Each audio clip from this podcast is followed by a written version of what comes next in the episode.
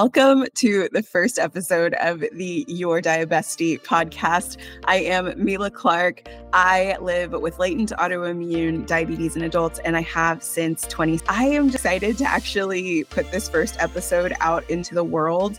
I love being creative overall. If you know anything about my background, I am just always creating. I'm always doing something. The idea for this podcast came about as I was thinking about all of the support that I've gotten along my journey with diabetes, but also the loneliness, shame, and stigmas that I felt about living with diabetes. And so I wanted to create a podcast for people who feel that loneliness, for people who feel like nobody gets it, or like they're judged, or like they're stigmatized for something that isn't their fault. I just wanted to use this first episode to tell you about me, tell you about my story, and underscore the importance of support when it comes to living with diabetes. I was diagnosed with diabetes in twenty sixteen. I was twenty-six years old, and I was just feeling off. I felt sweaty all the time, like I wasn't getting any sleep, getting up in the middle of the night, and even during the day at work, going to the bathroom probably three or four times an hour. I felt like I could drink a gallon of water and nothing would quench my thirst. I was losing weight rapidly, and at the time I was overweight. I kind of thought of it as a good thing, and so did my doctors. But I eventually just got sick and tired of feeling sick and tired. And when I went to my doctor, they tested my blood sugar and my A one C. My blood sugars were at three hundred twenty-three milligrams per deciliter, which is super high. My A one C was over eleven percent. At twenty-six years old, that's pretty alarming. I was diagnosed with type two diabetes. So we'll talk a little bit about my misdiagnosis. I thought, like, diabetes is an old person's disease. Like, what did I do? How do I have this? That sentiment was also echoed by my healthcare provider. You're twenty-six years old. Why is this happening with you? This sh- you should not be in this place. You should not be in this condition. Like, you need to work harder to gain better health. My doctor didn't know I was already exercising for two hours a day. I was already cutting my carbs, making all of my meals at home. twenty sixteen, juicing was really hot. So I'm like juicing, I'm going running, I'm, you know, doing all of these things and, and being active, but I am still having these severely high blood sugars.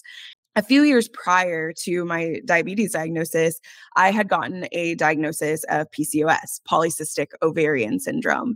Even with that in my medical history, my doctors still were like, this just seems like big insulin resistance. You need to work harder. You need to lose weight. For me, it was kind of like a frustrating experience because I was like, I feel like I'm already doing all the things I should be doing. Like, why isn't this working? I just felt ashamed. I felt alone. I felt like I did not have the ability to do this by myself. And so I started writing a blog, and a lot of you may know me from that blog. It still exists. It's called The Hangry Woman. And I started writing about diabetes. I started writing about my just like journey of overall health. I started writing about recipes that I loved to make that really helped to balance my blood sugar. I just started putting out feelers because I was like, twenty-six, I want to know how I can go to the bar with my friends and still enjoy a night and still live well with. I didn't want anyone else to feel stigmatized. I didn't want anyone else to feel alone. And I wanted everyone diagnosed with diabetes to feel like there is someone on the path with them, ready to encourage them. That really became my mission with my blog and my Instagram and my YouTube channel. I really just wanted people to have ease of access to education. I wanted people to know that they were not alone and that they were not the only ones going through this. I wanted people to know diabetes isn't your fault.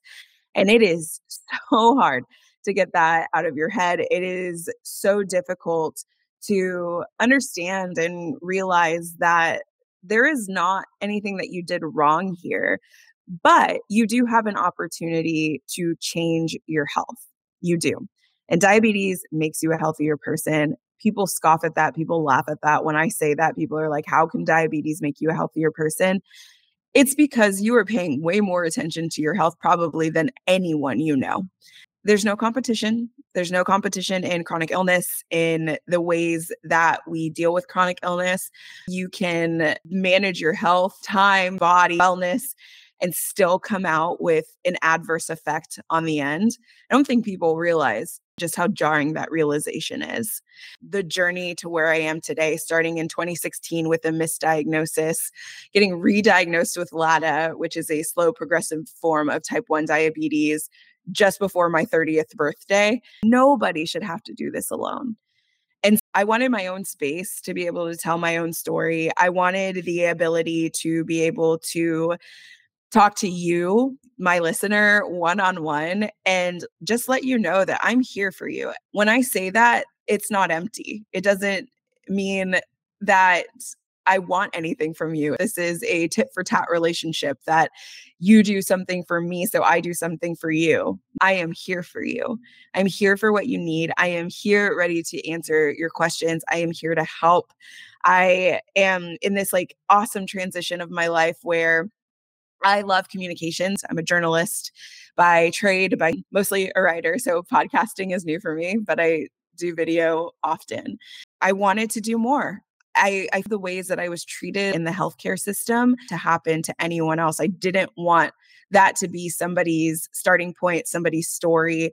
And I wanted people with diabetes to always know that they have somebody with them, that someone's got their back, and that person is me. And I will have your back to the end.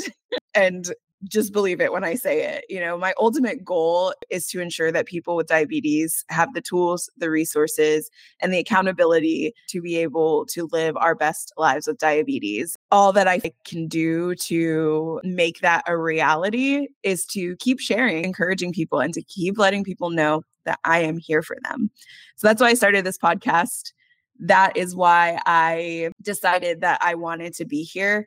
In my experience with diabetes, I think I've been through the ringer. I think I, I've had probably a very typical experience in the healthcare system. That's exactly why I'm becoming a registered dietitian. I'm going back to school for nutrition. I am just trying to be a better, more helpful person because people with diabetes deserve it. They deserve care. We deserve the ability to walk into a healthcare provider's office and not be shamed, to understand our numbers. We deserve the ability to get to a place with our health that we want to get so we can be happy and we can be healthy. But we also live a life that is connected and that has friendship built into it, because diabetes is the club that nobody wants to join.